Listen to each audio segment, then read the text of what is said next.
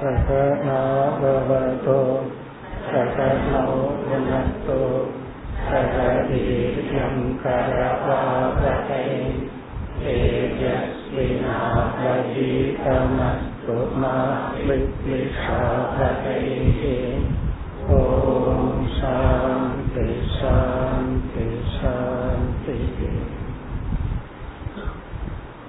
நூற்றி பதினைந்தாவது ஸ்லோகம் समासक्तं यथा चित्तम्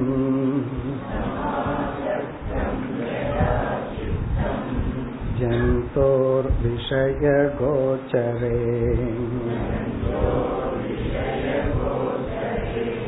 यद्येवं ब्रह्मणि स्यात् तत्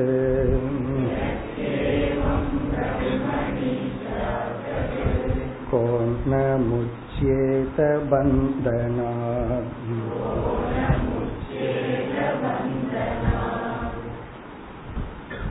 வித்யாரண்யர் மைத்ராயணி உபனிஷத்தில் உள்ள மந்திரங்களை அப்படியே எடுத்து இங்கு கொடுக்கின்றார் நூற்றி பதினோராவது ஸ்லோகத்திலிருந்து நூற்றி பதினெட்டாவது ஸ்லோகம் வரை உபனிஷத் மந்திரங்களை அவ்விதமே நமக்கு கொடுக்கின்றார் இதனுடைய சாராம்சம் என்ன என்று சென்ற வகுப்பில் பார்த்தோம். இங்கும் உபனிஷத்தும் சித்தமேவகி சம்சாரக. ஏதத் சனாதனம் குஹ்யம். ஒரு பெரிய ரகசியம் இங்கு சொல்லப்படுகிறது என்று உன்னுடைய மனம்தான் சம்சாரம். அந்த மனதை செம்மைப்படுத்தினால் அதிலேயே நாம் மோட்சத்தை அடைய முடியும். என்று நம்முடைய மனதினுடைய முக்கியத்துவம் இங்கு கூறப்படுகின்றது இப்போ ஒருவர் சொல்லலாம் என்னுடைய மனம் வந்து எங்கும் பொருந்துவதில்லை ஒரு நிலையாக இல்லை ஸ்டெடியா இல்லை என்று சொன்னால் பிறகு இங்கு என்ன உதாகரணம் கொடுக்கப்படுகிறது? விஷயத்தில் நீ எப்படி பிடிவாதமாக இருக்கின்றாயோ விஷயத்துல உனக்கு எப்படி பற்று இருக்கின்றதோ அந்த தன்மை ஆத்ம விஷயத்தில் மாற்றப்பட்டால் பிறகு நீ அடைய வேண்டியதை அடைந்து விடுவாய்.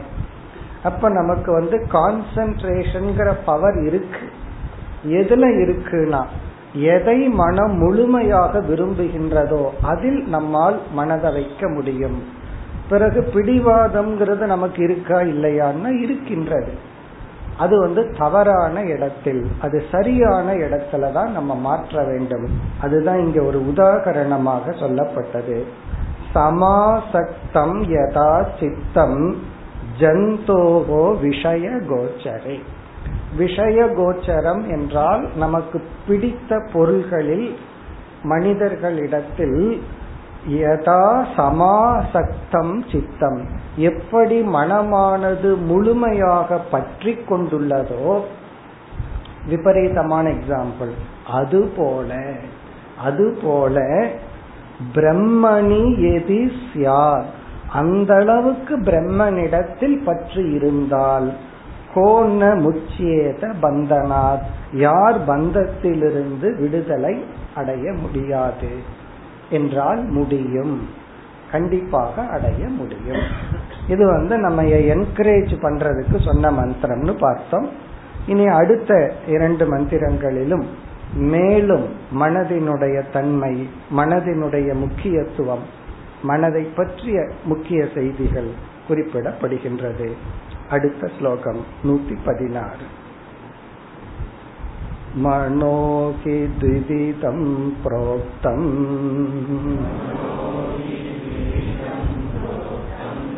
शुद्धं चाशुद्धमेव च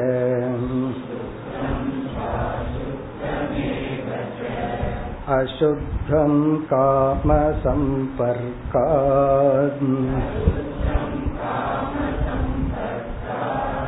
शुद्धं कामविवर्जितम्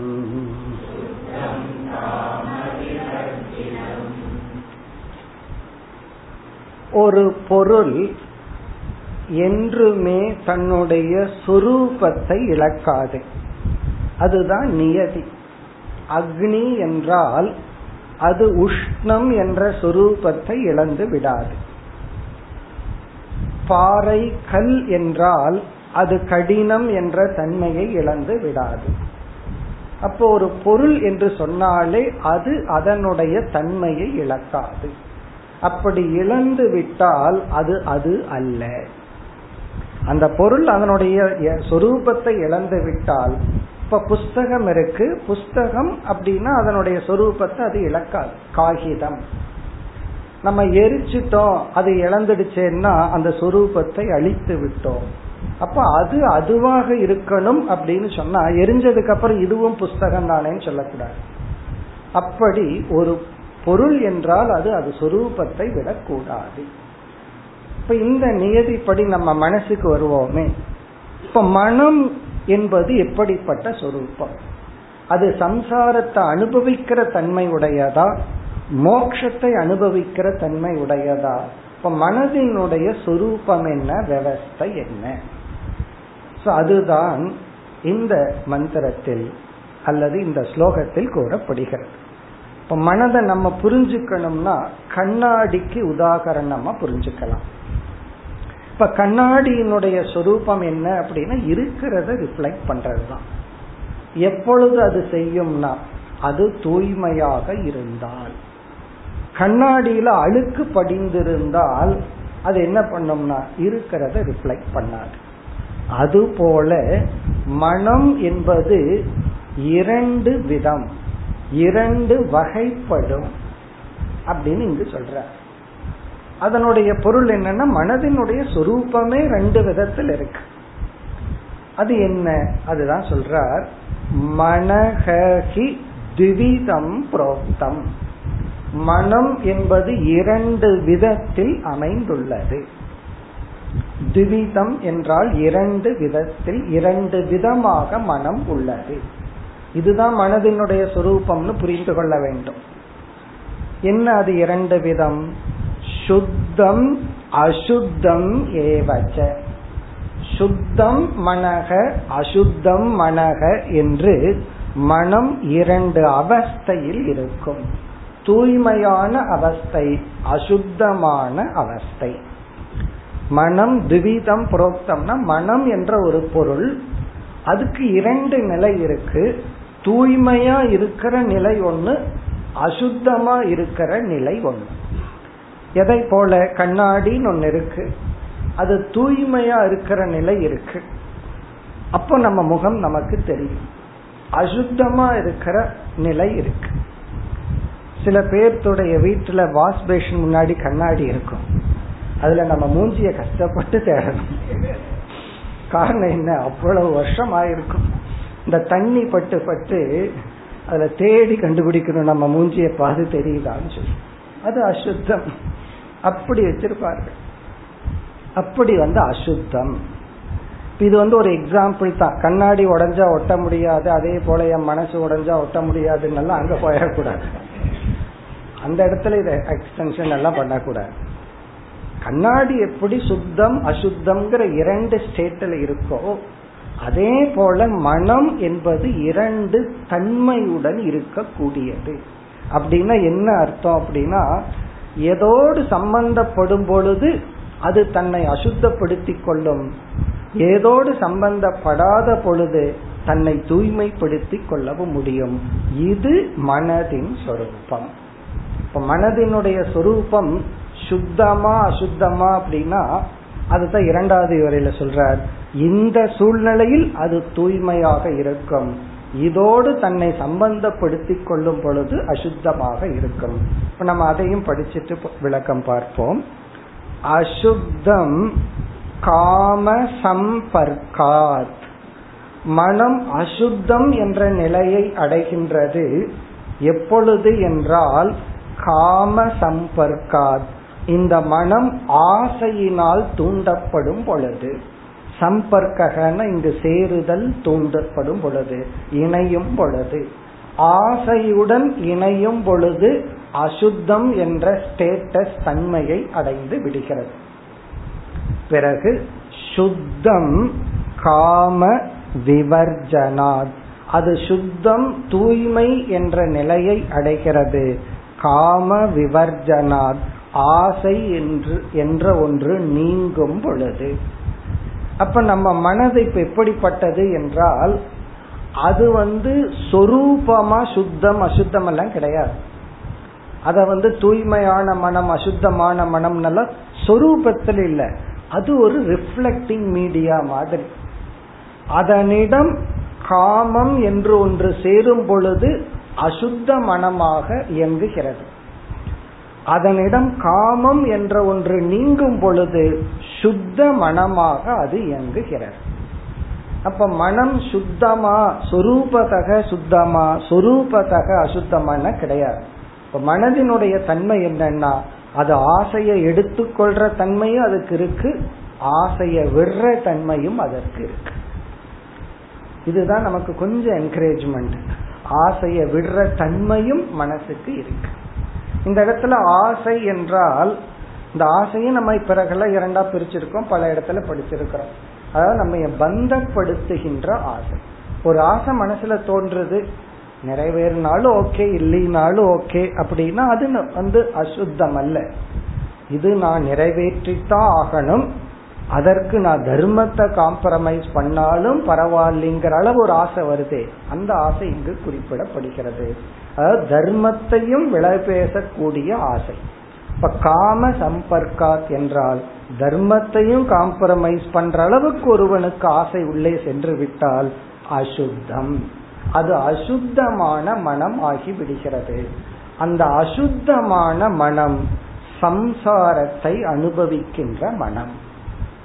அப்ப இந்த ஒரே ஒரு மனசுதான் சம்சாரத்தையும் அனுபவிக்கின்றது மோக்ஷம் என்ற நிலையையும் அனுபவிக்கின்றது. லௌகிக சுகத்தையும் அனுபவிக்குது லௌகிக துக்கத்தையும் மனசு அனுபவிக்கும் இந்த உடம்பு அப்படித்தானே? இதே உடல் வந்து சுகத்தையும் அனுபவிக்கின்றது துக்கத்தையும் அனுபவிக்கின்றது. உடலில் உள்ள உறுப்புகள் நாக்கு இருக்கு ஸ்பர்ஷம் இருக்கு நம்ம வெயில் காலத்துல ஏர் கண்டிஷன்ல இருக்கும் பொழுது சுகத்தை அனுபவிக்குது. நோய் வரும் பொழுது துக்கத்தை அனுபவிக்கின்றது. அப்ப வந்து உடல் இரண்டு அவஸ்தைப்படும். ஸ்தூல சரீரம் ரோக அவஸ்தா ஆரோக்கிய அவஸ்தா. நோய்வாய்ப்பட்டிருக்கிற ஒரு அவஸ்தை ஆரோக்கியமா இருக்கிற அவஸ்தை. அதே போலதான் மனதும். அப்ப மனச வந்து நம்ம எப்படி புரிஞ்சுக்கணும்? அது ஒரு இன்ஸ்ட்ருமெண்ட் சிலதோடு சேரும் பொழுது அது அசுத்தம்ங்கிற தன்மையை அடைந்து நம்ம சம்சாரி ஆக்குகின்றது இங்க சம்சாரி ஆக்குதுன்னா கோவப்பட வைக்குது பொறாமப்பட வைக்குது துயரப்பட வைக்குது கற்பனை செய்ய வைக்குது ஏதோ கஷ்டத்தை கொடுக்குது. ஆசையெல்லாம் நீங்கும் பொழுது அதே மனசு சந்தோஷத்தை கொடுக்குது நிறைவை கொடுக்கின்ற. ஏற்கனவே இந்த உதாரணம் சொல்லியிருக்கேன். ஒரு குழந்தை புதிய வீட்டுக்கு போகும் பொழுது ஒரு ரெண்டு வயசு குழந்தைய புதிய வீட்டுக்கு கூட்டு போறோம் அங்க புதிய விளையாட்டு பொருள்கள் எல்லாம் இருக்கு. உடனே அந்த குழந்தைக்கு தூக்கம் வர. காரணம் என்னன்னா அந்த புதிய பொருள் அதுக்கு சந்தோஷத்தை கொடுக்குது அதனால சந்தோஷத்தை கொடுக்கும் பொழுது அந்த குழந்தைக்கு உறக்கம் கூட வராது. ஏன்னா அந்த குழந்தைக்கு உறங்குற சுகத்தை விட விழித்திருந்து அந்த பொருளோட விளையாடுற சுகம் அதிகமா இருக்கு. அப்ப அந்த குழந்தைக்கு மைண்ட் வந்து தூக்கத்துக்கு போக விரும்பல மனசு வேணும்னு தோணுது. அப்ப எப்பொழுதெல்லாம் நம்ம சந்தோஷமா இருக்கிறோமோ அப்பெல்லாம் நமக்கு மனம் தேவை. எப்பொழுது துக்கம் வருதோ அப்ப நமக்கு மனம் வேண்டாம். அப்ப என்ன பண்றோம்? விழிச்சிருக்க கூடாதுன்னு சொல்லி தூக்க மாத்திரையோ வேற எதையோ போட்டு நம்ம மனசே நமக்கு வேண்டாம். யாரோ ஒருத்தர் இத்தனை நாளா நீ கூட இருந்த இனிமேல் வேண்டான்னு அனுப்பிச்சு வைக்கிறாங்கல்ல? அதே போல நம்மளே அனுப்பிச்சு வச்சிருவோம். மனசு நீ உனக்கு எனக்கு வேண்டாம். நம்ம மனசையே வெறுக்கல. இந்த ஸ்டேட்டில் இருக்கிற மனம் எனக்கு வேண்டாம். இந்த நிலையில் இருக்கிற மனது எனக்கு வேண்டாம். அந்த நிலை மாறினால் நீ எனக்கு வேண்டும். இப்ப தூய்மையான மனம் விழித்திருக்கிறதுல தான் நமக்கு விருப்பமா இருக்கும். அசுத்தமான மனம் எப்போ ஒளிஞ்சா போகும் இருக்கும் யாரு? நம்ம மனசுதான். எப்ப அது வந்து உறங்கினா போதும்? எப்ப அது இல்லாம போனா நல்லா இருக்கும் அப்படின்னு தோன்றும். இப்ப மனதினுடைய ஒரு தன்மை அது தூய்மையாக அசுத்தமாக இருக்கின்ற இரண்டையும் எடுத்துக்கொள்கின்ற தன்மை. இது ஒரு பெக்கூலியர் கேஸ் பொதுவா ஒரு பொருள் வந்து இரண்டு ஆப்போசிட் நேச்சரோட இருக்காது. ஏதோ ஒரு தன்மையோட தான் இருக்கும். எந்த ஒரு வஸ்துவுமே ஒரு தன்மையுடன் தான் இருக்கும். ஆனா அந்த மனசுக்கு தான் பகவான் வந்து பாரடாக்ஸா படைச்சிருக்காரு. இரண்டு முற்றிலும் முரண்படுகின்ற தன்மையுடன் இயங்கும் சொரூபம் மனதிற்கு இருக்கின்றது. இதெல்லாம் நம்ம மனசை பத்தி நம்ம தெரிஞ்சுக்கணும். இதெல்லாம் வந்து தொண்ணூத்தி ஏழு வயசுல தெரிஞ்சுக்கிறோம்னு வச்சுக்கோங்க என்ன பிரயோஜனம்? இதெல்லாம் வாழ ஆரம்பிக்கும் பொழுதே இதை நம்ம தெரிஞ்சிட்டோம்னா பிறகு அந்த மனதை ஒழுங்கா ஹேண்டில் பண்ணி நம்ம நல்லா வாழ முடியும். இது மனதை பற்றி உபனிஷத் சொல்கின்ற கருத்து இரண்டு விதம். தூய்மை அசுத்தம்ங்கிற இரண்டு அவஸ்தை. தூய்மைக்கு காரணம் என்ன? அசுத்தத்துக்கு காரணம் என்ன? இங்க காமகங்கிற இடத்துல விளக்க ஆசிரியர் எல்லாம் சொல்றார் எல்லா விதமான நெகட்டிவ் டெண்டன்சி ஆட் பண்ணிக்கணும். குரோத சம்பர்க்காத் லோப சம்பர்க்காத் குரோ வெறுப்பு பொறாமை போன்ற அனைத்தையும் சேர்த்திக்கணும். விவர்ஜிதம்னா அதெல்லாம் இல்லாத மனம். அப்படி எந்தெந்த உணர்வுகள் குணங்கள் அசுர குணங்கள் நம்ம துயரப்படுத்துமோ அதோடு சேரும் பொழுது அசுத்தமான மனம். பிறகு எந்தெந்த குணங்கள் நமக்கு சந்தோஷத்தை கொடுக்குமோ அதோடு சேரும் பொழுது அது தூய்மையான மனம். இனி அடுத்த ஒரு முக்கியமான ரொம்ப வேதாந்தத்துல ஃபேமஸான ஒரு மந்திரம் அதை இங்கு வித்யாரண்யர் குறிப்பிடுகின்றார் நூத்தி பதினேழாவது ஸ்லோகம் मन एव मनुष्याणाम्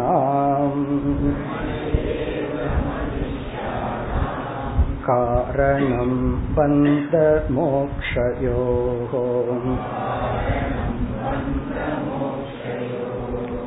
बन्धाय विषयासक्तम्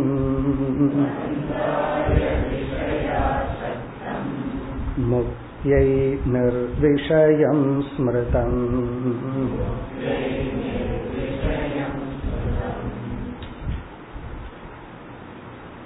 பல ஆசிரியர்கள் விளக்க ஆசிரியர்கள் எல்லாம் அடிக்கடி கோட் பண்ற மந்திரம் இது கொஞ்சம் சாஸ்திரம் படிச்சவங்களுக்கு இந்த மந்திரம் இந்த ஸ்லோகம் ரொம்ப பிரசித்தமா இருக்கும்.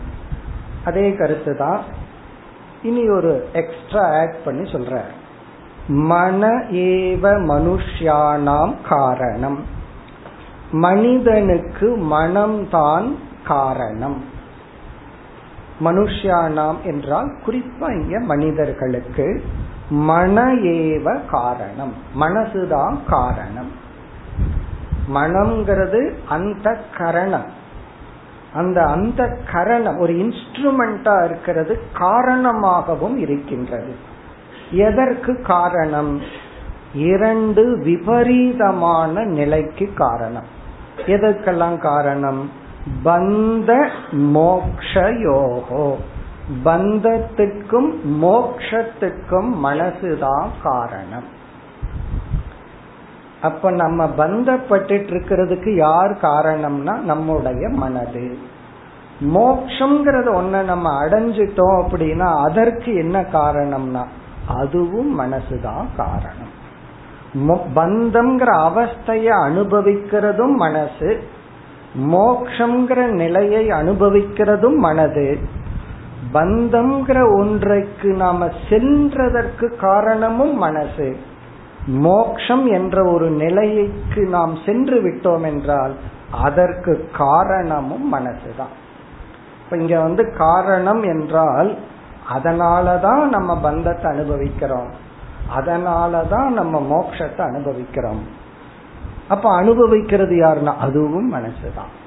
மனசுதான் பந்தத்தை அனுபவிக்குது. அதுக்கு காரணமும் மனசுதான். அது தலையிலேயே அதை மண் எடுத்து போட்டுக்கிறேன்னு சொல்றமே அதே தாங்க மனசுதான் பந்தத்துக்கு காரணம். மனசுதான் மோட்சத்திற்கும் காரணம். சோ இந்த வரி வந்து ரொம்ப முக்கியமான வரி. இதை எடுத்து சிந்திக்க சிந்திக்க நமக்கு அறிவு வந்துட்டே இருக்கும் அதனால இதெல்லாம் வந்து ஜஸ்ட் படிச்சுட்டு போற மந்திரங்கள் அல்லது ஸ்லோகங்கள் அல்ல. இதெல்லாம் தான் ஒரு சூத்திரம் போல மனசுக்குள்ள பதியணும். நமக்கு பக்குவம் வர வர அல்லது பக்குவம்னு சொல்றதை விட இந்த நிதித்தியாசனம்ங்கிறது அது எப்படி நடைபெறும் என்றால் ஒவ்வொரு நாட்கள் ஒவ்வொரு சமயங்களில் நம்முடைய மனம் அதனுடைய சித்தத்தில் இருக்கிற வாசனைக்குள்ள போய் விதவிதமாக விகல்பங்களை உருவாக்கும். நல்லா இருந்துட்டு இருப்போம். திடீர்னு முப்பது வருஷத்துக்கு முன்னாடி யாரோ திட்டிருப்பாங்க. அதை நினைச்சு கோவப்பட்டுட்டு திட்டிட்டு இருப்பாங்க. திடீர்னு என்ன ஆச்சுன்னா முப்பது வருஷத்துக்கு முன்னாடி யாரோ திட்டிட்டு அவரு அடுத்த ஜென்மத்துல வந்து எங்கேயோ இருந்திருப்பார். அவர் இப்ப நம்ம நினைச்சிட்டு திடீர் அது ஏன்? நமக்கு தெரியாது.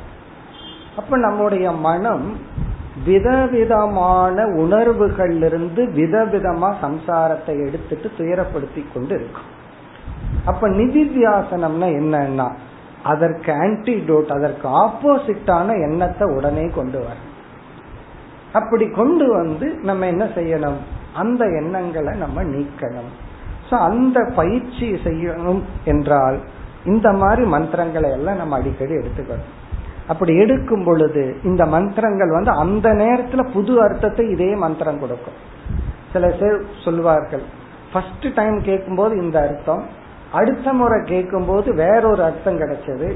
பிறகு நானா வீட்டுல யோசிக்கும் போது மூணாவது அர்த்தம் கிடைச்சிச்சு. இப்படியே நாலஞ்சு அர்த்தம் கிடைக்குதுன்னா நாலஞ்சுல அதுல ஆயிரம் அர்த்தம் வேணாலும் கிடைக்கலாம். ஏன்னா ஆயிரம் விதமான அனர்த்த எண்ணங்கள் நம்ம மனசுல வருது அப்படி ஒவ்வொரு அனர்த்தத்தை நீக்கிறதுக்கு இதெல்லாம் என்ன செய்யும்னா உதவி செய்யும். அப்ப இந்த வாக்கியம் வந்து என்ன பண்ணும்னா ஒருத்தருக்கு ஒரு மாதிரி வேலை செய்யும் இனி ஒருத்தருக்கு இனி ஒரு மாதிரி வேலை செய்யும். அதான் அந்த வேத மந்திரமே உபனிஷத் மந்திரமே ஒரு மேஜிக் மந்திரம் தான் ஒவ்வொருத்தருக்கும் ஒவ்வொரு மாதிரி வேலை செய்யும். அதனுடைய அர்த்தம் என்னென்ன? யாருக்கு எந்த சம்ஸ்காரத்துல எப்படிப்பட்ட சம்சாரம் மேனிஃபெஸ்ட் ஆயிருக்கோ அதுக்கு இது காமன் டோஸ் மாதிரி. அவங்களுக்கு இது அந்த விதத்துல ஒரு ஆப்போசிட் விருத்தியை உண்டு பண்ணி அதை நீக்கி வேலை செய்யுது. அதனாலதான் நமக்கு ஆச்சரியமா இருக்கும். அப்போ ஒரு சந்தேகம் ஒரு அப்ப நான் என்னைக்கு தான் அதை கரெக்டா புரிஞ்சுக்குவேன்? ஒவ்வொரு நாளும் ஒவ்வொரு மாதிரி தெரியுதுன்னா அது கடைசி வரைக்கும் அப்படித்தான் தெரிஞ்சுட்டே இருக்கும். இன்னைக்கு தான் கடைசியா புரிஞ்சுட்டேன்னு கிடையாது. ஏன்னா விதவிதமான விகல்பங்கள். இந்த மந்திரங்கள் வந்து அந்த விகல்பத்துக்கு ஆன்டிடோட்டான ஒரு தாட்டை உண்டு பண்ணும். உண்டு பண்ண உடனே இதிலிருந்து தான் அந்த புதிய அர்த்தம் வந்த மாதிரி நமக்கு தெரியும். அப்படிப்பட்ட மந்திரங்கள் தான் இப்ப நம்ம பார்த்துட்டு வர்றது. ஏன்னா எல்லாமே யார பத்தியும் கிடையாது. ஊர் உலகத்தை எல்லாம் விட்டாச்சு. நம்ம நம்ம கிட்ட வந்துட்டோம். நானும் என் மனசு இப்ப ரெண்டு பேர் தான் இருக்கும். இந்த ஏகாந்தம்னு சொல்றோமே எங்க ஏகாந்தத்தில் இருக்கோம் நம்ம மனசோட தானே நம்ம இருக்கோம். அங்க ஒரு பெரிய ஆளோட போராடிட்டு இருக்கோம். அந்த மனதை பத்தி தான் இந்த மந்திரங்கள் எல்லாம் சொல்லிட்டு வருது. இப்ப இது ஒரு முக்கியமான மந்திரம். மனுஷியானா மனிதனுக்கு மனக ஏவ. அந்த ஏவக்கார எதை குறிக்குது? அந்நிய வியாபார்த்தகம். வேற எதுவும் கிடையாது. மனசுதான் காரணம். அதுதான் காரணம். பொதுவா காரணம்னு சொன்னா ஏதோ ஒண்ணுக்கு தான் காரணமா இருக்க முடியும். ஆனா இரண்டு ஆப்போசிட்டான இலக்குக்கு காரணமா இருக்கு. அது இங்க ஒரு அதிசயம்.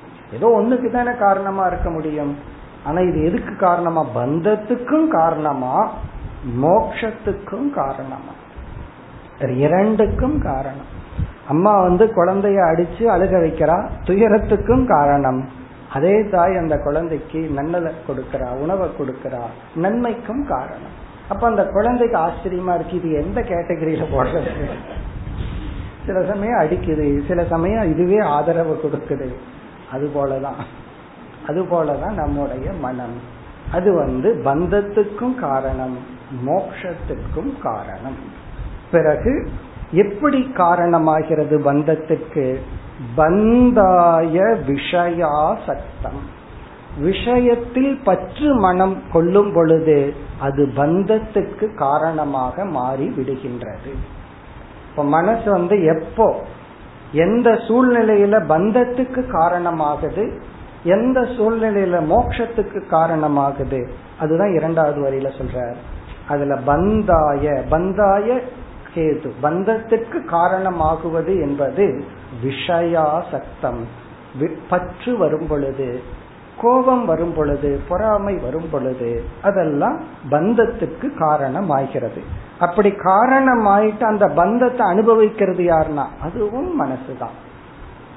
சரி முக்தியை மோக்ஷத்துக்கு எப்பொழுது மனம் காரணமாகிறது? நிர்விஷயம் ஸ்மிருதம். வைராகியம் விவேகம் ஞானம் அதுதான் காரணம் ஆகிறது இங்க மிக அழகான ஒரு வார்த்தையை போட்டிருக்கார். நிர்விஷயம். நிர்விஷயம் என்றால் எப்பொழுது இந்த உலகம் விஷயமற்ற நிலையை அடைகிறதோ அப்பொழுது மோட்சத்திற்கு காரணம் ஆகிறது அப்ப இந்த உலகம் என்னன்னா திருஷ்யம் வஸ்து ந விஷயம். இத பார்த்தோம் நம்ம. இந்த உலகம் வந்து எனக்கு ஒரு பொருள் என்ன அட்ராக்ட் பண்ற ஆப்ஜெக்ட் அல்ல. என்னால் பார்க்கப்படுகின்ற ஒரு object Drishyam just an object அந்த பொருள் எப்படி ஆகிறதோ வெறும் பொருளாக ஆகிறதோ அப்பொழுதுதான் முக்தியை அது முக்திக்கு காரணம். இப்ப முக்தியை நிர்விஷயம் ஸ்மிருதம். தர்க்க சாஸ்திரத்துல ஒரு சொல் இருக்கு. இதுவும் நான் பல முறை எக்ஸாம்பிள்ல சொல்லியிருக்கேன். அந்த சொல் வந்து அந்நதா சித்தம் அப்படின்னு ஒரு சொல். அந்யதா சித்தம் என்றால் இப்போ ஒரு குயவன் வந்து அஞ்சாறு பொருளை வச்சுட்டு பானைய பண்ணிட்டு இருக்கான். இப்ப அந்த பானை அப்படின்னு உருவாகிறதுக்கு அந்த சக்கரம் அவனுக்கு தேவை. தண்ணீர் தேவை. களிமண் தேவை. இதெல்லாம் இந்த அவனோட அவன் என்ன கிரியேட் பண்ண விரும்புறானோ அதுக்கெல்லாம் தேவை. பக்கத்துல வந்து ஒரு கழுதை நின்றுட்டு இருக்குன்னு வச்சுக்கோங்க. இப்ப இந்த கழுதையினால இவனுக்கு ஏதாவது பிரயோஜனம் இருக்கா?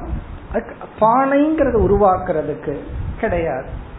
அதே சமயம் அது வந்து கொஞ்சம் தூரத்துல இருக்கு. அது இவனை டிஸ்டர்பும் பண்ணல.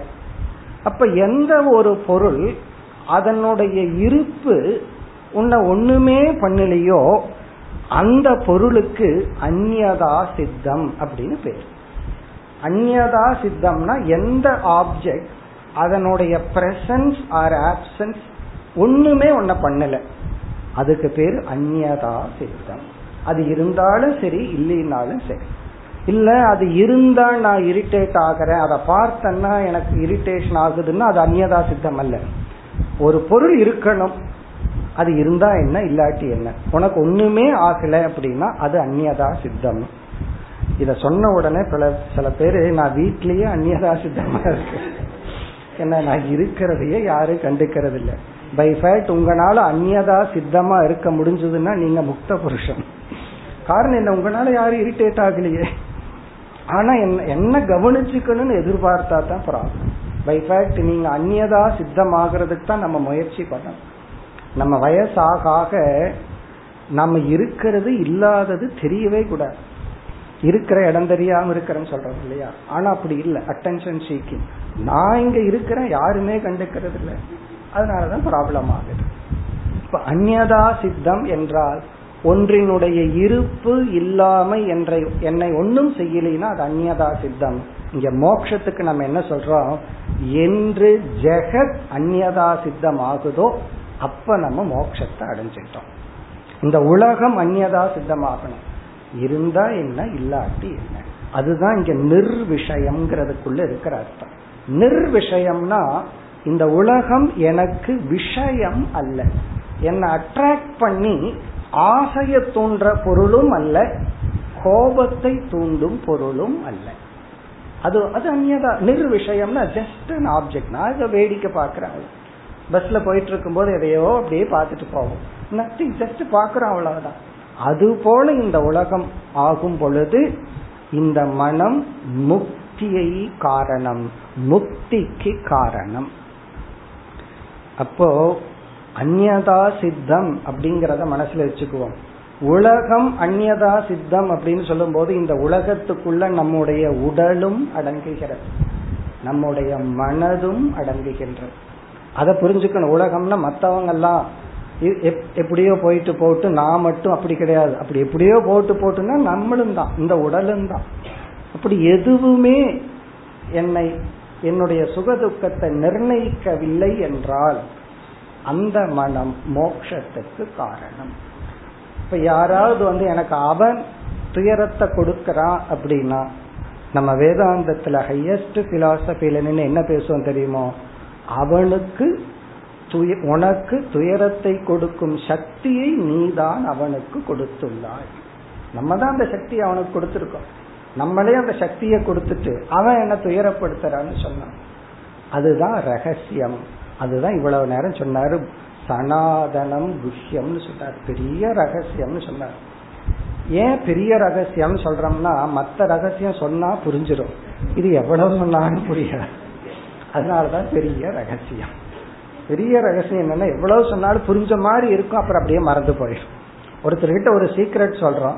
அஞ்சு நிமிஷத்துல மறந்துட்டாருன்னா அது சீக்ரெட் தானே. ஸ்டில் அவருக்கு சீக்ரெட் தானே.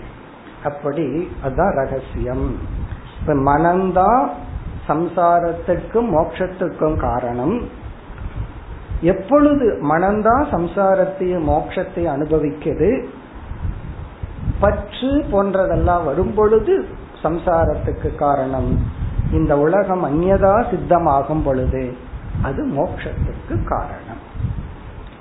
இவ்வளவு நேரம் மனதை பத்தியே சொல்லி கொண்டு வந்து அடுத்த மந்திரத்துல வந்து இந்த மோக்ஷம் அப்படிங்கறத ஒரு மனம் அடைந்து விட்டால் அந்த மோக்ஷம் அப்படிங்கிற அந்த ஒரு நிலையை விளக்க முடியுமா என்று கேட்டால் இயலாது என்று பதில் சொல்கின்றார் நூத்தி பதினெட்டாவது மந்திரம் சமாதி நிர்தூதமலஸ்ய சேதசக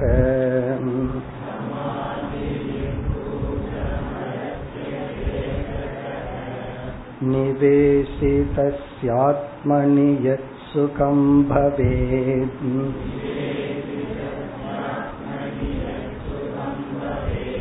न शक्यते वर्णयितुं गिरा तदा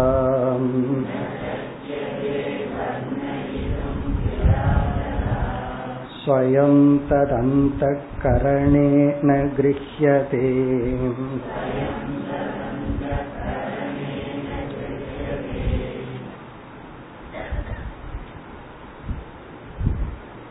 இதுதான் உபனிஷத்தினுடைய கடைசி மந்திரம் இதனுடைய சாராம்சம் எப்படி பிரம்ம என்ற தத்துவம் அனிர்வச்சனீயமோ விளக்க முடியாதோ மித்யா ஜெகத் அனிர்வச்சனீயமோ அதே போல மோக்ஷம் என்ற ஒன்றும் அனிர்வச்சனீயம். அனிர்வச்சனீயம்னா விளக்க முடியாது. விளக்க முடியாது அப்படின்னு சொன்னா இப்போ ஒரு மனம் யாரோ ஒரு ஒருத்தருடைய மனம் ஞானத்தை அடைந்து ஞான நிஷ்டையை அடைந்து மோக்ஷம் என்ற ஒரு நிலையை அடைந்து விட்டது. மோக்ஷத்துக்கு காரணம் ஆகிவிட்டது. சிம்பிளா சொல்லணும்னா அந்த மன மோக்ஷத்துக்கு காரணமாகி மோக்ஷம் அப்படிங்கிற ஒரு நிலைய மனம் அடைந்துள்ளது. அந்த மனதினால் தாம் மனசுல எப்படிப்பட்ட நிலை இருக்குன்னு எடுத்து விளக்க முடியுமா? இனி ஒருத்தருக்கு விளக்க முடியுமா என்றால் இங்கு வந்து இயலாது முடியாது என்று சொல்லப்படுகிறது. காரணம் என்ன? மோட்சம் வரைக்கும் போக வேண்டாம். ஒரு ஸ்வீட்டை சாப்பிட்டு அது எப்படி ஸ்வீட்டா இருந்ததுன்னு விளக்குங்கன்னு சொன்னா நம்மால விளக்க முடியுமா? வாயில தானே சாப்பிட்டீங்க வாயிலேயே சொல்லுங்கன்னு சொன்னா ஒன்றும் பண்ண முடியாது. அப்போ அவருக்கு விளங்க வைக்கணும்னா என்ன பண்ணணும்னா அது ஏதாவது மீதி இருந்தா அவர் வாயில போடணும். வேலை முடிஞ்சிச்சு. அவர் விளங்கி கொள்வார். அப்போ இது அவராக விளங்கக்கூடியதே தவிர நம்மால் விளக்கி சொல்ல முடியாது. அதனாலதான் போய் சில குருமார்கள் கிட்ட எல்லாம் நீங்க மோட்சத்தை அடைஞ்சிட்டீங்களாங்கெல்லாம் கேட்கக்கூடாது. அது அவர் என்ன பதில் சொன்னாலும் ப்ராப்ளம் அடைஞ்சிட்டேன்னு சொன்னா அடைஞ்சு இப்படித்தான் இருக்கீங்களோ? அப்படின்னு சொல்லுவாங்க. ஓ மோட்சத்தை அடைஞ்ச நிலையே இதுதானா? அப்ப எனக்கு மோட்சம் வேண்டான்னு சொல்லுவாங்க அடையலைன்னா மோட்சத்தை அடையாத நீங்க யார் எனக்கு மோட்சத்தை பத்தி சொல்றதுன்னு நீங்களே அடையல நீங்க என்ன எனக்கு சொல்லிட போறீங்கன்றுவாங்க அதனால இந்த கேள்வி எல்லாம் கேட்க கூடாது டூ பர்சனல் கொஸ்டின்ஸ் எல்லாம் கேட்க கூடாது காரணம் என்னன்னா அது ரெண்டு என்ன சொன்னாலும் அது கஷ்டம். இல்ல சொல்ல மாட்டேன்னு பாரு சொல்ல மாட்டேங்கிறாரு. என்ன சொல்றது? அது சொன்னா விளங்காதுன்னு அவருக்கு சொல்றதுக்கு பிரியம் இல்லை போல் இருக்கு. அல்லது எனக்கு புரியாதுன்னு முடிவு பண்ணிட்டார். இப்படி எப்படி வேணா புரிஞ்சுக்கலாம். இதுல என்ன சொல்றோம் அப்படின்னா சிலதெல்லாம் நம்முடைய அந்த கரணத்துக்கு வந்தா தான் விளங்குமே தவிர அதுவரை நம்ம இந்த மேத்ஸ்ல எக்ஸ்னு வச்சுக்கிறோமே அப்படி ஒரு எக்ஸ்னு வச்சுட்டு தான் பயணம் பண்ணணும். அந்த பயணம் பண்றது அப்படிங்கறதா ஸ்ரத்தா. அந்த ஸ்ரத்தையில தான் நம்ம பயணம் பண்ணணும். அதனாலதான் ஞானிக்கும் பிரம்மத்துக்குமே மௌனம்னு ஒரு லட்சணமே இருக்கு. வேறொரு இடத்துல பிரம்மத்துக்கு மௌனம்னு ஒரு பேரு மோக்ஷத்துக்கு மௌனம்னு ஒண்ணு பேரு அதுக்கெல்லாம் அந்த ஒரு அந்த ஸ்லோகங்கள்ல லட்சணம் கொடுக்கப்படுது. இதனால பிரம்மத்துக்கு மௌனம்னு பேரு ஞானிக்கு மௌனம்னு பேரு மோக்ஷத்துக்கு மௌனம்னு பேரு. ஏன் அப்படின்னா நம்ம கிட்ட ஏதோ ஒண்ணு கிடைக்குது ஒரு அறிவு கிடைக்குதுன்னு வச்சுக்கோங்க. நமக்கு தெரியுது இந்த அறிவை இனி ஒருத்தனுக்கு சொல்லி புரிய வைக்க முடியுங்கிற எண்ணம் இருந்தா நம்ம சும்மா இருந்துருவோமா? யாரெல்லாம் கிடைக்கிறாங்களோ அவங்கள பிடிச்சி புரிய வச்சுட்டு இருப்போம் ஒரு அறிவு நமக்கு கிடைக்குது. அந்த அறிவோட இனியொரு அறிவு சேர்ந்து கிடைக்குது. இந்த அறிவை யாருக்கும் புரிய வைக்க முடியாது. அப்படின்னு புரிஞ்சிட்டோம்னு வச்சுக்கோங்க. அப்ப நம்ம பேசுறதுக்கு முயற்சி பண்ணுவோமா? புரிய வைக்கிறதுக்கு முயற்சி பண்ணுவோமா? ஏன் பண்ண மாட்டோம்? நமக்கே தெரிஞ்சு போச்சே முடியாதுன்னு சொல்லி. இது வந்து மோட்ச விஷயத்திலே இல்ல. சாதாரண தர்ம விஷயத்திலேயே அவருக்கு புரிய வைக்க முடியாதுங்கிறத நமக்கு முதல்ல புரிஞ்சுக்கணும். அன்னைக்கு புரிஞ்சிட்டோம்னா நம்ம பேசாம இருப்போம். சம்டைம் பேசாம இருந்தா அவர் ஒழுங்கா புரிஞ்சுக்குவார். பேசித்தான் அவருக்கு தர்மத்தின் மீது வேல்யூ மீதெல்லாம் கோபம் வந்துடும் இப்ப நம்ம வாழ்க்கையில ரொம்ப முக்கியமா புரிஞ்சுக்க வேண்டிய கருத்து இந்த அறிவை அவருக்கு கொடுத்தா அவர் புரிஞ்சுக்குவாரா இல்லையாங்கிறத புரிஞ்சுக்கணும். புரிஞ்சுக்குவாருங்கிற ஒரு ஹோப் இருந்தா தான் ஹண்ட்ரட் பர்சன்ட் ஹோப் இருக்கணும். கொஞ்சம் அல்ல நம்ம பேசணும். டவுட் இருந்தாலும் கூட பேசக்கூடாது. போட்டு பார்ப்போம் புரிஞ்சா புரியிட்டு அப்படியெல்லாம் வேண்டாம். அப்புறம் அவரும் போட்டு பார்த்துருவாரு. அதனால ஒரு ஞானி ஏன் மௌனி ஆகிறா அப்படின்னா அவன் புரிஞ்சுட்டான் அவன் அடைஞ்சத அவனால விளக்கி மற்றவங்களுக்கு கொடுக்க முடியாது. அதனாலதான் மூக்கம் கரோதி வாச்சாலம்ங்கிறத தலைகீழா சொல்லுவார்கள் தயானந்த சாமிஜி வந்து ஜோக்கா சீரியஸா சொல்லுவாங்க. அதனுடைய அர்த்தம் வந்து மூக்கம்னா வாய் பேச முடியாதவனை எத் கிருபா பகவானுடைய கருணை வாச்சாலம் பேச வைத்தது. திருப்பி போடுங்க. பேசிக்கொண்டிருப்பவனை வாசாலம் இறைவனுடைய கிருப்பை மூக்கம் கரோதி. அவனை ஊமை ஆக்கியது பேசிட்டே இருந்தவனை வந்து இந்த சாஸ்திரம் ஊமை ஆக்கி விட்டது அப்போ ஆரம்பத்துல அப்படித்தான் இருப்போம். ஏன்னா பேசுறதுக்கு ஒரு எக்ஸ்ட்ரா சப்ஜெக்ட் கிடைச்சாச்சல்ல.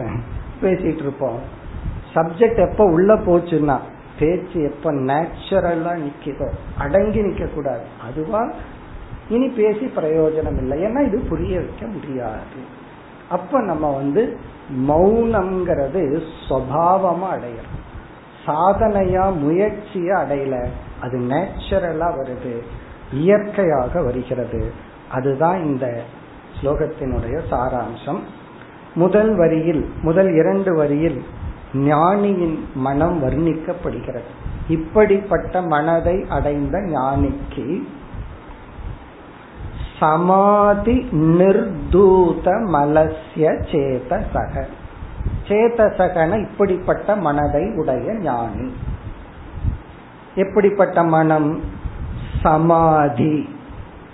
இங்க சமாதி என்ற சொல்லுக்கு ஜீவ பிரம்ம ஐக்கிய ஆவருத்தி. ஜீவனும் பிரம்மனும் ஒன்று என்ற எண்ணத்தினால் அந்த எண்ண ஓட்டத்தினால் நிர்தூத மலசிய எல்லா அசுத்தங்களையும் நீக்கியவன். மலம் அப்படின்னா அசுத்தம். இந்த அசுத்தம் வந்து குறிப்பா அஜானம் அத்தியாசம் போன்றவை. அகம் மம அப்படிங்கறதெல்லாம் இங்க மலம். அது எப்படி போச்சுன்னா சமாதி நிர்தூத. நிர்தூதன நீக்கிய. இங்க சமாதினா ஆத்ம ஞானத்தினால். நானும் பிரம்மனும் ஒன்றுங்கிற ஞான ஞான ஓட்டத்தினால் மனதை தூய்மைப்படுத்தியவனுக்கு தூய்மைப்படுத்திய மனதை உடையவனுக்கு நிவேசிதஸ்ய ஆத்மனி தன்னிடத்தில் நிலை பெற்றவனுக்கு. ஆத்மனினா தன்னிடத்திலேயே நிவேசிதஸ்யனா இங்க நிவேசனம் அப்படின்னா அந்த வீடு உள்ள போற மாதிரி தனக்குள்ளேயே நின்றவனுக்கு. தன்னிடத்தில் தான் இருப்பவனுக்கு. சந்தோஷமா இருக்கான். அதாவது வீடெல்லாம் சுத்தமா இருந்துச்சுன்னா அங்க இருக்கிறது நமக்கு பிரியமா இருக்கும். அதே குப்பை கோலமா இருந்துச்சுன்னா எப்ப வெளியே வரலான் இருக்கும். இப்ப மனது சுத்தமா இருந்துச்சுன்னா அந்த மனசோடு இருக்கிறதுக்கு ஆசையா இருக்கும். மனது அசுத்தமா இருந்தா எப்ப மனசுல இருந்து வெளியே வரலான் இருக்கும். அப்படி நிவேசித ஆத்மனி அப்படின்னா தன்னிடத்துல ரொம்ப சந்தோஷமா இருக்கான்னா இவனுடைய மனம் தூய்மையாக அஜானமற்றதாக அத்தியாசமற்றதாக இருக்கிறது. அப்படிப்பட்ட மனதை உடையவனுக்கு எது சுகம் பவே? எந்த ஒரு சுகம் அவன் அனுபவிக்கின்றானோ. இந்த சுகம்ங்கிறது முக்தி மோக்ஷ சுகம். எந்த ஒரு நிறைவு சுகத்தை அவன் அனுபவிக்கின்றானோ. அதாவது ஞான நிஷ்டை அடைந்த மனதை உடைய தன்னிடத்திலேயே தான் இருந்து பழகிய மனதை உடையவனுக்கு அப்படின்னா ஞான நிஷ்டன் ஸ்தித பிரஜன். அந்த ஸ்தித பிரஜனுக்கு எப்படிப்பட்ட சுகம் அவனுக்குள் தெரிகின்றதோ அவனுக்கு அது விளங்குகின்றதோ அந்த சுகத்தை அடுத்த வரி ந சக்கியதே வர்ணயிதும் கிரா ததா ந சக்கியதே இயலாது முடியாது வர்ணயிதும் விவரிக்க கிரா சொற்களால் சொற்களால் அந்த சுகத்தை இவன் விவரிக்க முடியாது. ததா அப்பொழுது அவனால் அதை விவரிக்க முடியாது. அந்த ஒரு சந்தோஷம் எப்படி இருக்கும்? இப்ப மோட்சத்தை அடைஞ்சா சந்தோஷம் எப்படி இருக்கும்னு எனக்கு சொல்லுங்கன்னு சொன்னா நம்ம ஒரு சாதகன் கேட்டா அது ஒரு ஜஸ்ட் ஒரு சென்டென்ஸ் தானே தவிர அது அவனுக்கு விளங்காது. விளங்கலையேன்னா விளங்காததுனாலதான் நீ சாதகன். விளங்கிட்ட இந்த கேள்வியை நீ கேட்டுட்டு இருக்க மாட்ட. அப்ப அவன் விளங்காதது. பிறகு விளங்காதத ஒண்ணு சும்மா சொல்லுங்க சொல்லுங்க அப்படின்னு சொன்னா என்ன பிரயோஜனம்? அதனால இவர்னால சொல்லவும் இயலாது. சொன்னாலும் பிரயோஜனம் இல்லை. கிரா வர்ணயித்தும் ந சக்கியதே அப்படின்னா அனிர்வச்சனீயம் அப்படி என்றால் இதை இவர் அனுபவிக்கவே இல்லையா?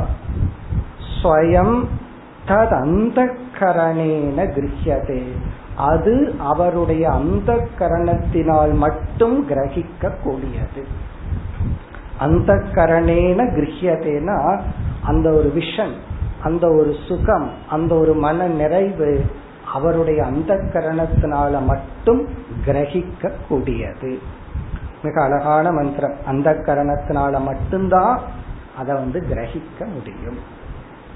ஸ்வயம் தானாக தன்னுடைய அந்த கரணத்தினால மட்டும்தான் கிரகிச்சுக்க முடியும்.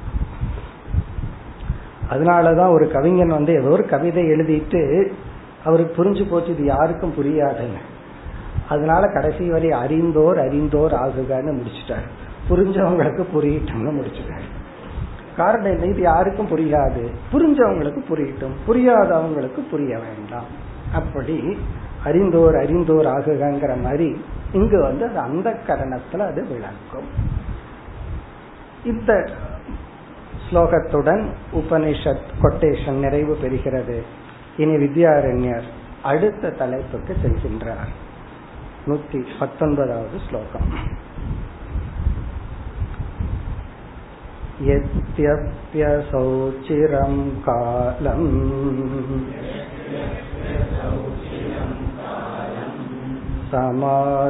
समाधिर्दुर्लभो नृणाम् तथापि क्षणिको ब्रह्म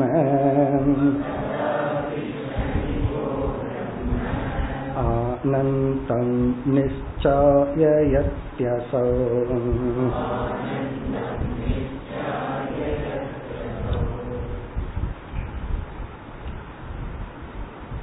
இந்த மூன்று ஸ்லோகங்களில் நூத்தி பத்தொன்பது நூத்தி இருபது நூத்தி இருபத்தி ஒன்று இந்த மூன்று ஸ்லோகங்களில் சமாதி என்ற ஒரு அவஸ்தை அது சம்பந்தமான தத்துவத்தை வித்யாரண்யர் விளக்குகின்றார். சமாதியோடு சம்பந்தப்பட்ட சில முக்கிய கருத்துக்கள். இதெல்லாம் சாதாரணமா ஒரு குழப்பத்தை உருவாக்குகின்ற கருத்துக்கள். எல்லாம் இதுல குழம்பி இருக்கின்றார்கள். சாதாரண மக்கள் மட்டுமல்ல சாஸ்திரம் படிச்சவங்க. சாதாரண மக்களுக்கு குழம்புறதுக்கு ஒண்ணுமே கிடையாது. இது சமாதினா யாரோ செத்து போயிருப்பாங்க அங்க போய் பார்த்துட்டு வர்றதா அவங்கள பொறுத்தவரை. இதுல என்ன குழப்பத்துக்கு இருக்கு? வேதாந்தத்துக்குள்ள வந்தவங்க தான் இதெல்லாம் இந்த குழப்பம் எல்லாம் வரும். அது ஒரு ரொம்ப செட்டில் பாயிண்ட் இந்த மாதிரி இடங்கள்ல தான் நமக்கு வித்யாரண்யர் வந்து தெளிவுபடுத்துகின்றார். இந்த மூன்று ஸ்லோகங்கள்ல வித்யாரண்யர் என்ன சொல்ல வருகிறாருங்கிறத பார்த்துட்டு ஸ்லோகத்துக்குள்ள போவோம். ஜாகிரத் சொப்பன சுஷுப்தின்னு நமக்கு மூன்று அவஸ்தைகள். அதெல்லாம் உங்களுக்கு இப்ப நல்லா தெரியும். அந்தந்த அவஸ்தையினுடைய லட்சணம் எல்லாமே தெரியும். இப்ப ஜாகிரத் அவஸ்தையில் இப்ப நம்ம விழிச்சு கொண்டிருக்கிற அவஸ்தையில் ஒருவன் தியான பயிற்சி செய்கின்றான். அந்த தியான பயிற்சி என்றாலே ஒரு இலக்கை ஒரு விஷயத்தை இவன் நினைக்க முயற்சி பண்றான். மற்றதையெல்லாம் மறந்து ஒரே ஒரு விஷயத்தில் இருக்க முயற்சி பண்றான். அப்போ அந்த முயற்சி செய்யும் பொழுது அதுக்கு அப்பாற்பட்ட எண்ணங்கள் வந்து வந்து இவனை தொந்தரவு பண்ணிட்டு இருக்கு. அப்ப இங்க என்ன பிராக்டிஸ் நடக்குதுன்னா அதை நீக்கிற பிராக்டிஸ் இதுல வைக்கிற பிராக்டிஸ் நடக்குது. இது ஒரு பிராக்டிஸ் தான். ஒரு கேம் மாதிரி தான் அதனால யாராவது தியானம் பண்ண போக அமரும் பொழுது என்னமோ பெரிய சாதனை பண்றோம் அல்லது கஷ்டமான சாதனை பண்றோம் எல்லாம் நினைக்க கூடாது. கொஞ்ச நேரம் மைண்டோட விளையாடிட்டு வர்றேன்னு நினைக்கணும் அவ்வளவுதான். இட்ஸ் அ கேம் அப்படித்தான் போய் உட்காரணும். இல்ல அப்படின்னு சொன்னா அப்புறம் அது கஷ்டமா போயிடும். கொஞ்ச நேரம் மைண்டோட ஒரு ஸ்போர்ட்ஸ் வித் மைண்ட் அப்படின்ட்டு போவோம். மைண்ட் ஸ்போர்ட்ஸ் அப்படின்னு நினைச்சுக்கணும். அப்பொழுதுதான் நமக்கு ஒரு வெறுப்பு வராது. இல்லை அப்படின்னா ஒவ்வொரு எண்ணங்களையும் நம்ம வெறுத்துட்டு இருந்தா ஏற்கனவே ஒரு எண்ணம் வந்து தொந்தரவு பண்ணிட்டு போகுது. அதை வெறுத்தோம்னா அது செகண்ட் தொந்தரவு தானே. வருதா சந்தோஷமா திருப்பி திருப்பி அனுப்பிச்சு வைக்கிறேன். நீ எவ்வளவு தூரம் தான் வருவீன்னு நானும் பாத்துறேன் நானும் ஒன்னு அனுப்பிச்சு வைக்கிறேன். அப்புறம் நம்ம மனசே சலிச்சு போய் இவங்கிட்ட போய் இருக்க முடியலன்ட்டு போயிடும். அது நம்ம சொன்னமே ஒரு முறை துக்கத்துக்கு எக்ஸாம்பிள் ஒரு ரெண்டு துக்கம் பேசிட்டு இருந்துச்சா? ஒரு துக்கம் வந்து சொல்லுச்சா இனி ஒரு துக்கத்தை கிட்ட ரொம்ப நாளா அவங்கிட்ட இருந்தேன். இப்ப அவங்கிட்ட இருக்க முடியல ஒடியாந்துட்ட அப்படின்னு. ஏன்னு கேட்டுச்சான். அவன் என்ன ரசிக்க ஆரம்பிச்சுட்டான்? அதனால அவங்கிட்ட இருக்க முடியல. அப்ப துக்கம் எவ்வளவு நாள் இருக்குன்னா நீ ரசிக்காத வரைக்கும் தான் இருக்கும். நீ அதை என்ஜாய் பண்ண ஆரம்பிச்சுட்டா அப்புறம் அது துக்கமே இல்லை. ஒரு கஷ்டத்தையே என்ஜாய் பண்ண ஆரம்பிச்சிட்டோம்னா அது கஷ்டம் இல்லை. அதுக்கு ஒரு எக்ஸாம்பிள் சொல்லுவார்கள். அதெல்லாம் நம்ம பண்றோமோ இல்லையோ? தலை வலிச்சதுன்னு வச்சுக்கோங்க கான்சென்ட்ரேட் பண்ணி தலைவலிய தியானம் பண்ணணும். பண்ணி பாருங்க எப்பாவது வந்தா. அப்படி உண்மையிலேயே கான்சென்ட்ரேட் பண்ணினோம்னா அந்த தலைவலியே சுகமா தெரிய ஆரம்பிச்சு அதுக்காக தலைவலி மாத்திரை சாப்பிட ஒரு பெயின் அந்த பெயின் அப்படியே கான்சென்ட்ரேட் பண்ணோம்னா அந்த பெயினே இதமா இருக்கு. இந்த சில தாத்தாமார்கள்லாம் பேரனை மேலே ஏறி முதிக்க சொல்லிட்டு படுத்துட்டு இருப்பாங்கல்ல. அது போல இருக்கும். அது பெயின் தான். இருந்தாலும் ஒரு சுகம். அது போல இருக்கும். அப்படி இந்த தியானம்ங்கிறது வந்து ஒரு பிராக்டிஸ் அது வந்து வந்து போயிட்டு இருக்கிறதா பிறகு சிலருக்கு கர்ம வினையினாலோ அல்லது ஏதோ ஒரு காரணத்தினால அந்த தியானம் முதிர்ச்சி அடைந்து இது முதிர்ச்சி அடையணுங்கிற அவசியம் கிடையாது. ஓரளவுக்கு மனதுக்கு பக்குவம் ஆகிற அளவுக்கு ஒரு கான்சென்ட்ரேஷன் பவர் கிடைக்கிற அளவுக்கு தியான பயிற்சி பண்ணா போதும். சிலருக்கு திடீர்னோ அல்லது தியான பயிற்சியின் விளைவாகவோ எப்படி சித்திகள் வர்றது போல திடீர்னு எங்கேயோ நடக்கிறது தெரிய ஆரம்பிக்கலாம் அல்லது சில எக்ஸ்ட்ரா பவர் வரலாம். அது போல சிலருக்கு சில காலங்களில் இது கம்பல்சரியா வரணுங்கிறது இல்லை என்ன ஆகலாம்? எல்லா எண்ணங்களும் அப்படியே அமைதி அடைந்து எதை நினைச்சிட்டு இருந்தோமோ அதையும் நம்ம மறந்து மனம் வந்து ஒரு ஸ்டில் ஒரு அசைவற்ற நிலையில சில காலங்கள் நிற்கும். அந்த காலத்துல இருக்கிற மனதை தான் சமாதி அவஸ்தை அப்படின்னு சொல்றோம். அது ஒரு செகண்ட் ரெண்டு செகண்ட் இருந்தா நமக்கு அது தெரியறதில்ல ஃபீல் பண்றது நம்ம எல்லாத்துக்கும் அந்த அவஸ்தை இருக்கும். அந்த ஆனா ஷார்ட் டைமா இருந்தா தெரியல.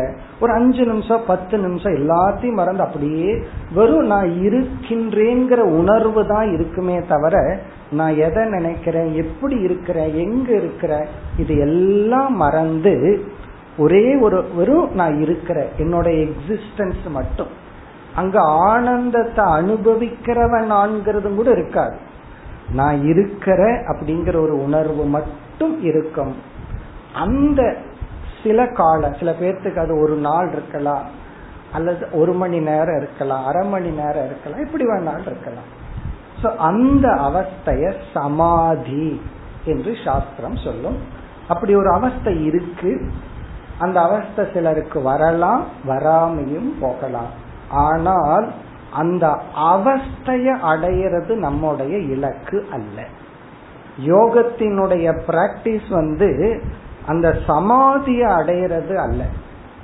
அந்த சமாதியை அடைஞ்சாதான் யோகம் அப்படின்னு சொன்னா அப்போ வந்து நம்ம வந்து சமாதிங்கிறது கம்பல்ஷன் ஆயிரும் மோக்ஷத்துக்கு. அது ஒரு ஸ்டேட் அதைத்தான் இங்க வித்யாரண்யர் ரொம்ப அழகா விளக்குறார். இப்ப இந்த ஸ்லோகத்துல எப்படி ஆரம்பிக்கிறார்? இப்படி சமாதிங்கிற ஒரு அவஸ்தை கொஞ்ச காலம்தான் ஒருத்தனால அனுபவிக்க முடியும். கொஞ்ச காலம்தான். அதை நம்ம உறக்கம்னு சொல்ல முடியாது ஏன்னா இவன் அமர்ந்து கொண்டு இருக்கின்றான் உறங்கி இருந்தா விழுந்திருப்பான். சரீரம் அப்படியே இருக்காது. ஆகவே அவன் உறக்கம்னு சொல்ல முடியாது. அதே சமயத்துல ஜாகிரத அவஸ்தையில் இருக்கிற எந்த பொருளையும் அவன் நினைக்கல. ஆனா ஜாகிரத அவஸ்தையில் சமாதிங்கிற அவஸ்தையில அவன் இருக்கின்றேங்கிற உணர்வில் இருந்துட்டு திடீர்னு வெளியே வர்றான். வெளியே வந்ததுக்கு அப்புறம் ரீகலெக்ட் பண்ணி பாக்கிறான் அந்த அம அவஸ்தை எப்படி இருந்தது? இந்த தூக்கம்ங்கிற அவஸ்தையிலிருந்து வெளியே வந்ததுக்கு அப்புறம் ரீகலெக்ட் பண்ணி பார்க்கும்போது இவனுக்கு என்ன தோணுறது? அங்க ஆனந்தமாக தூங்கினேன். அப்ப அந்த ஆனந்தம் இவனுடைய மெமரிக்கு வருது.